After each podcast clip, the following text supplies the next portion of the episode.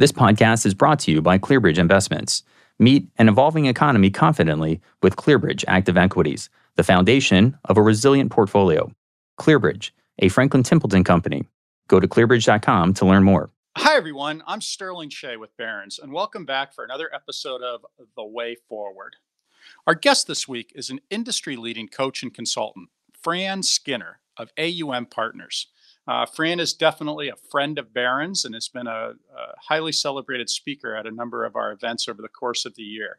Uh, she's a CFA and a CPA, and uh, I know she's going to have a lot of wisdom to share uh, on how advisors should be thinking about their business in uh, this this very interesting time that we're in. Fran, hey, thanks so much for joining us. Well, thanks for inviting me, Sterling. Fran, you've been writing and speaking a lot about uh, practical ways advisors and managers can improve diversity on their teams. Uh, such an important issue right now.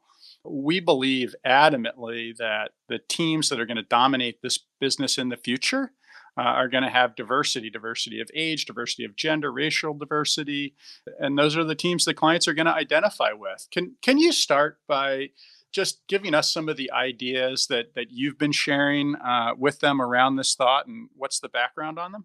Sure. So the background goes back 25 years to my own time when i was struggling to um, be a you know do it all. Stay at home uh, a mom you know small children working full time a commute etc and going to my boss with a uh, slide presentation entitled The Best Deal You're Going to Get This Year. So this is 1995, and I made a case that I should work an alternative work schedule, which back in 1995, you either weren't allowed to do or it was the kiss of death for your career. And I was lucky that I was working for a wonderful woman at the time. And she said, okay, we'll give it six months and try it. And quite frankly, Sterling, that's the only thing that kept me there at that time. I couldn't keep going at the pace I was going without some flexibility. And so that kept me in. And other people started coming to me sort of like and it was like this big secret you know i hear you're you're working a different schedule can you tell me how you made it happen and so then i started coaching people in terms of how to position it and you know what did you need so that is the source of my passion because I know I, as a woman, that that was so important to me and with that flexibility i was able to go on and not only work but get my cfa studying at night get my mba going to class at night. It was a game changer for me. So that's part of and that's been a big part of what i've when as a consultant coached people how important flexibility is and you know meeting people where they need to be met to keep mm-hmm. these high performers in the game. Well you know all the more relevant uh, in the the situation we find ourselves in in the virtual engagement era brought on by uh, uh, covid um, that you that you have an open mind to that sort of thing. How do you think uh, that meshes with the way advisors and advisory teams are operating right now? Yeah so i think that in if, if you have to look at any bright spots coming out of 2020 one of them is the openness that has had to occur.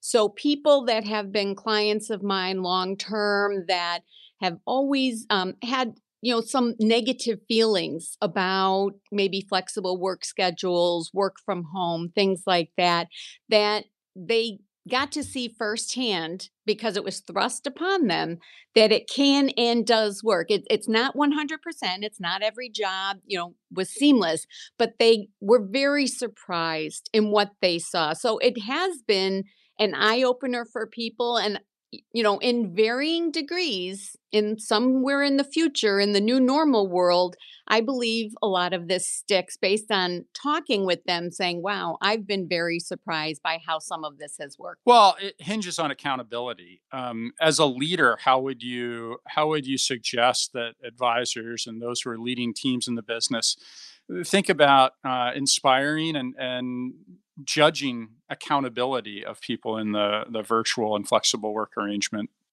So that goes into one of the modules we do is called the accountability module and that really just boils down to the following. Who's going to do what by when? The 3 Ws. Who will mm-hmm. do what by when? And it's a, all about having clear agreements Mm. that when you're discussing anything with any member of your staff, peers, whatever that might be, if you want to have a culture of accountability on your team, it's about who is going to do what. And most people get the who and what. What they frequently fall down on is the when. Hmm. So we might have a very clear agreement Fran is going to do X, but more times than not, we don't settle up on the win. And I, as the requester, may have thought you understood I meant by tomorrow.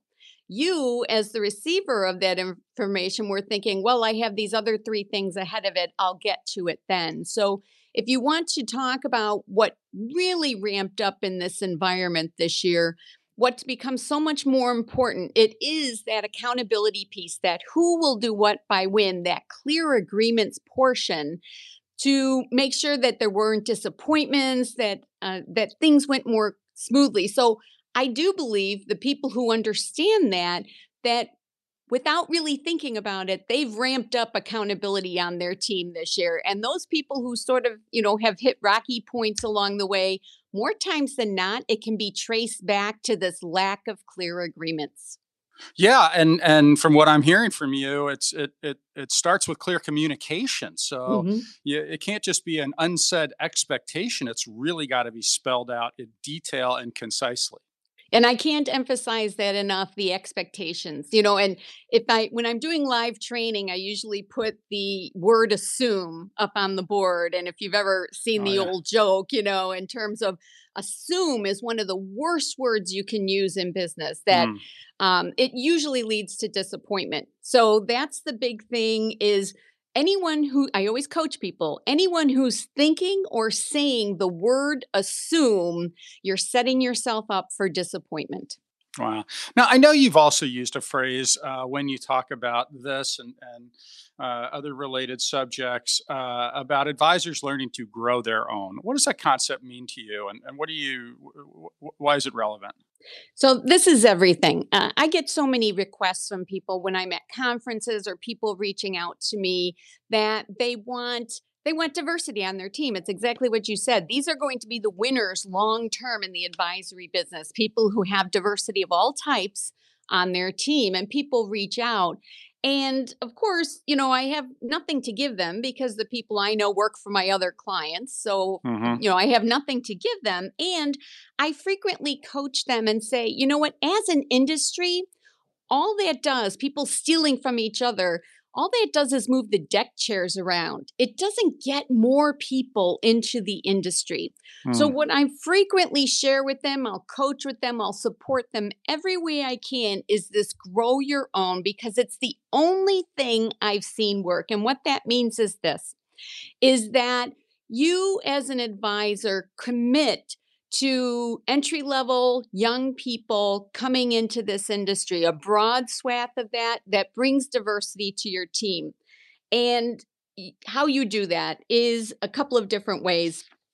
One, and this goes into the recent Barron's articles that I've had, is you develop relationships with the smaller and lesser known schools Hmm. that and you and you re- create this relationship that you go in and offer internships and or you know opportunities to diverse talent at the top of their class that may not be in the top 5 or 10 schools in the country. Everyone sort of sticks all to those same i call them everyone swimming in uh, fishing in the same ponds that to get diversity you go looking in other places so that's a big one um, in terms of bringing people in and bringing the diversity in and committing to um, developing them. Well, let's talk a little bit about that development. Say that you're lucky enough to do something like that and, and, and find someone really unique and diverse that you think can add exceptional value to the team. Uh, but they need a non traditional workday, flex hours, uh, remote work. Uh, How do you coach advisors on implementing that kind of structure, particularly with, with new employees? So first of all is it's not a one size fits all. So you may already have some of this in a normal world um, but you may already have some flexibility. Maybe you have some things going on, but it's not a one size fits all. It's about understanding what do you need? So some people may need to attract them you may need to offer them five short days. You might need to offer them four long days.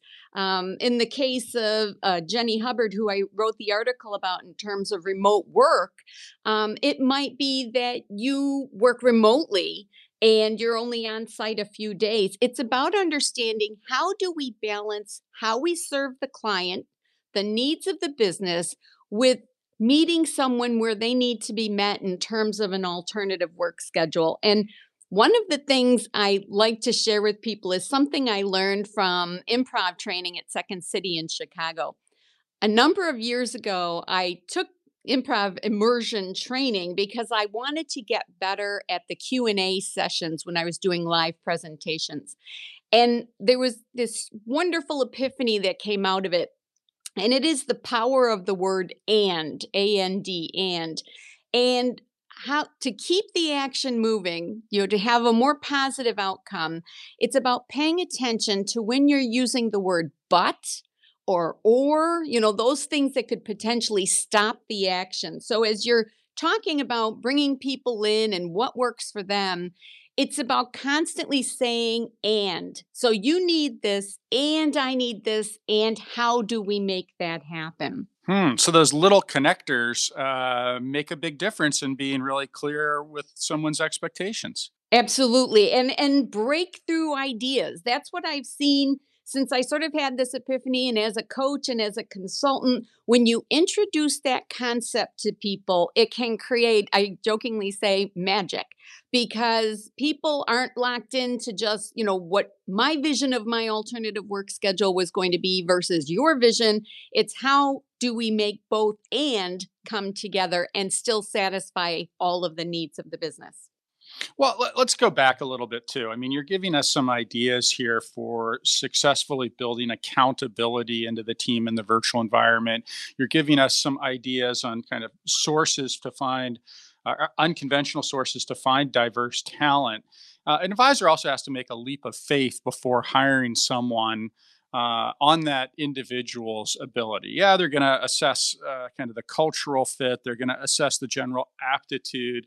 Uh, but yet there's an unproven component to the talent, and you have to, as an advisor, uh, evaluate that because it's a big investment uh, in hiring someone. What are some ways that you would advise uh, those out there who are seeking to make some of these hires to evaluate unproven talent and stack the odds in their favor of success? Yeah, and that's that's such an important question because as I've you know shared this with people they do they pull back because they're like oh my gosh you know it's such an investment and your phrase is it's spot on in terms of taking a leap of faith. So how we support people in this is a couple of things. One we teach them how to interview to get at their past experiences, BDI interviewing, get at their past experience, whatever the source of that experience, because what you can expect in the future is basically a function of what these people have done in the past. Mm-hmm. That it's not about getting their opinion or, hey, what would you do under a certain situation?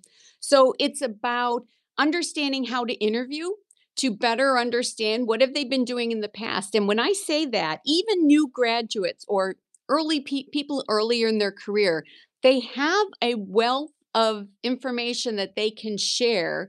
And you don't want to take any shortcuts just because they're early in their career. So, for new grads or very early in their career people, you go after experiences, group projects in college, which are always a challenge, part time jobs, volunteer work, internships. So, number one is interviewing and trying to get a feel for do I have a potential superstar here? That should not be a light version of your regular interview process. Mm. Se- secondly, is how important assessment tools, psychometric testing tools are. And there's many of them out there. You know, the one we use, it's called the Harrison Work Preference Assessment. And we've used it for 10 years and we've used it with a lot of with our relationship with Barron's a lot of Barron's top advisors. Hmm and we also you know source uh, advisors and others who we don't meet through our Barron's relationship. So we have 10 years of data using this assessment tool where we're able to look at what are the attributes that are common among the people we see on you know barron's top list and then others who are good advisors they're just not barron's top advisors. So some of the things we see differentiate the barron's top advisors are the attributes of taking initiative wanting challenge being naturally helpful people and probably the number one in terms of business development success is the attribute of influencing so you're using these assessment tools to see is that DNA present? Because you can't make someone love influencing people or love helping people. That's just not trainable. So you're looking for that DNA. The things you can train, right, are the eligibility portion of giving them experience, training, shadowing you, etc. But you can't make them learn to love something. So those would be the two big things that would help advisors get more comfortable about taking that leap of faith is a, a better way to interview and get behind you know what they actually have done in the past meaning what you might be able to expect in the future and then some sort of reliable testing tool that is aligned with the high attribute the common attributes of top performing advisors Uh, uh, Fran, you're giving us a lot to, to chew on here. Uh, let me dig into a little bit of that in more detail. Y- You say don't give a light version of your regular interview to you know talent that might be younger. What are some practical do's and don'ts from the the Fran Skinner playbook on approaching interviews, being a good interviewer?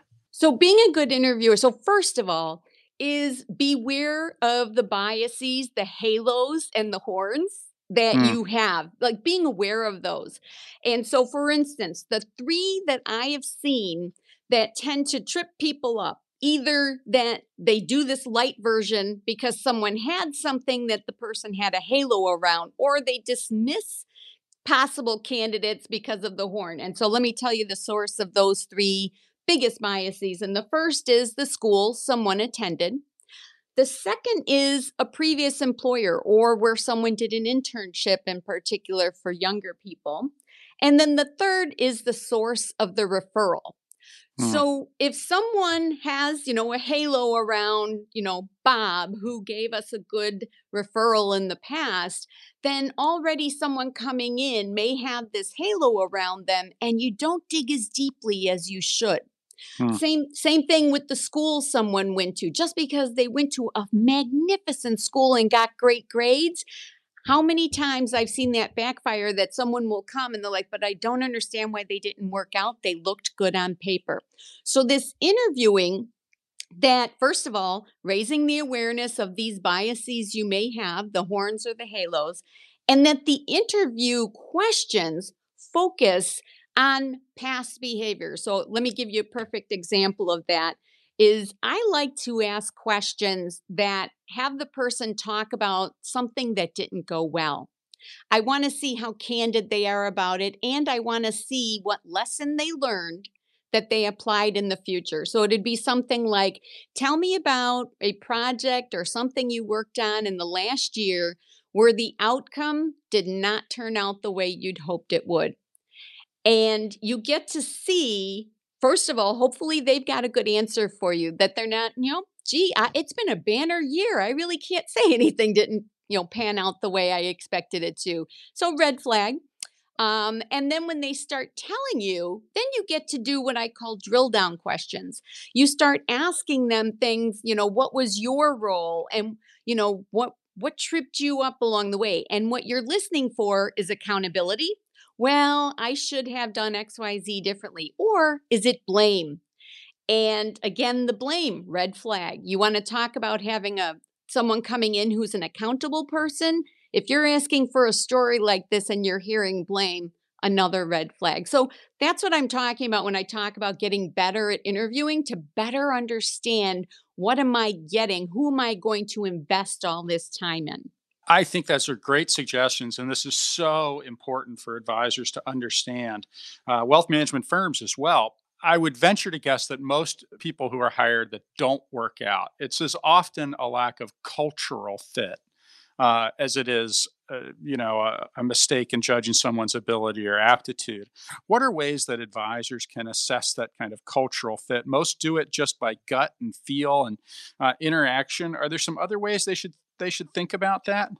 Yeah, so it's it's exactly uh, what I just mentioned. You keep using these tools not just for can someone do the job, but is there a fit here? And when I talk about fit, you know, some people, you know, they they take away a negative connotation when we talk about that. And I want to be very clear when I'm talking about cultural fit. Here's what I'm talking about that when you're asking these BDI questions or when you're creating this assessment, you know, what fits here in my organization to be a top performing advisor, here's what we're talking about.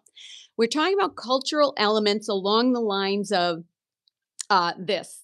I I want to help others achieve their goals versus some firms, you know, they create incentive structures that say I can make a lot of money here if I Mm. bring in a lot of assets. Neither one is bad. You just need to make sure that you're bringing in someone who aligns with one of those two, if one of those two is yours. Because, I mean, as you can see, the mismatch it would be you bring in someone who wants to be helpful for someone into a firm where you know our one of our values is you're going to be a top you know top compensation top rewarder if you bring in uh, assets, you can see that mismatch just isn't going to just isn't going to pan out. Um, another one would be autonomy. You know, in terms of a cultural fit, one organization, the advisor or the manager may be very hands off. They they want to get you trained and they want to see you flourish. They want to see you, and this has been a big one during the pandemic uh, in terms of autonomy, people working from home getting that and are they flourishing? We've had some really neat stories I've gotten from my clients in terms of the autonomy that's been given to people because they're working from home and how these superstars have developed. So, autonomy might be another one if that's going to stick around post pandemic, if that's part of the values of the organization, the culture of the organization, that you will get the latitude you need to become a master at what you're doing, have you know decision making rights etc so those are the types of things when i talk about cultural fit it's things like that. Is this a culture of appreciation? Where we're all you know constantly appreciating one another. It's not about having set events to you know say thank you. It's about that's a culture of appreciation. So that's what we're talking about in terms of cultural fit. There's also I think, a hesitation a lot of advisors on a couple of fronts about hiring new people.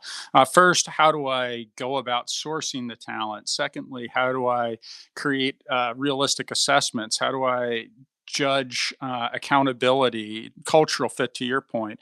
Uh, but then there's also a hesitation. I think sometimes advisors feel that, hey, here, uh, I found all this uh, this this person that I think can help me strategically with my business.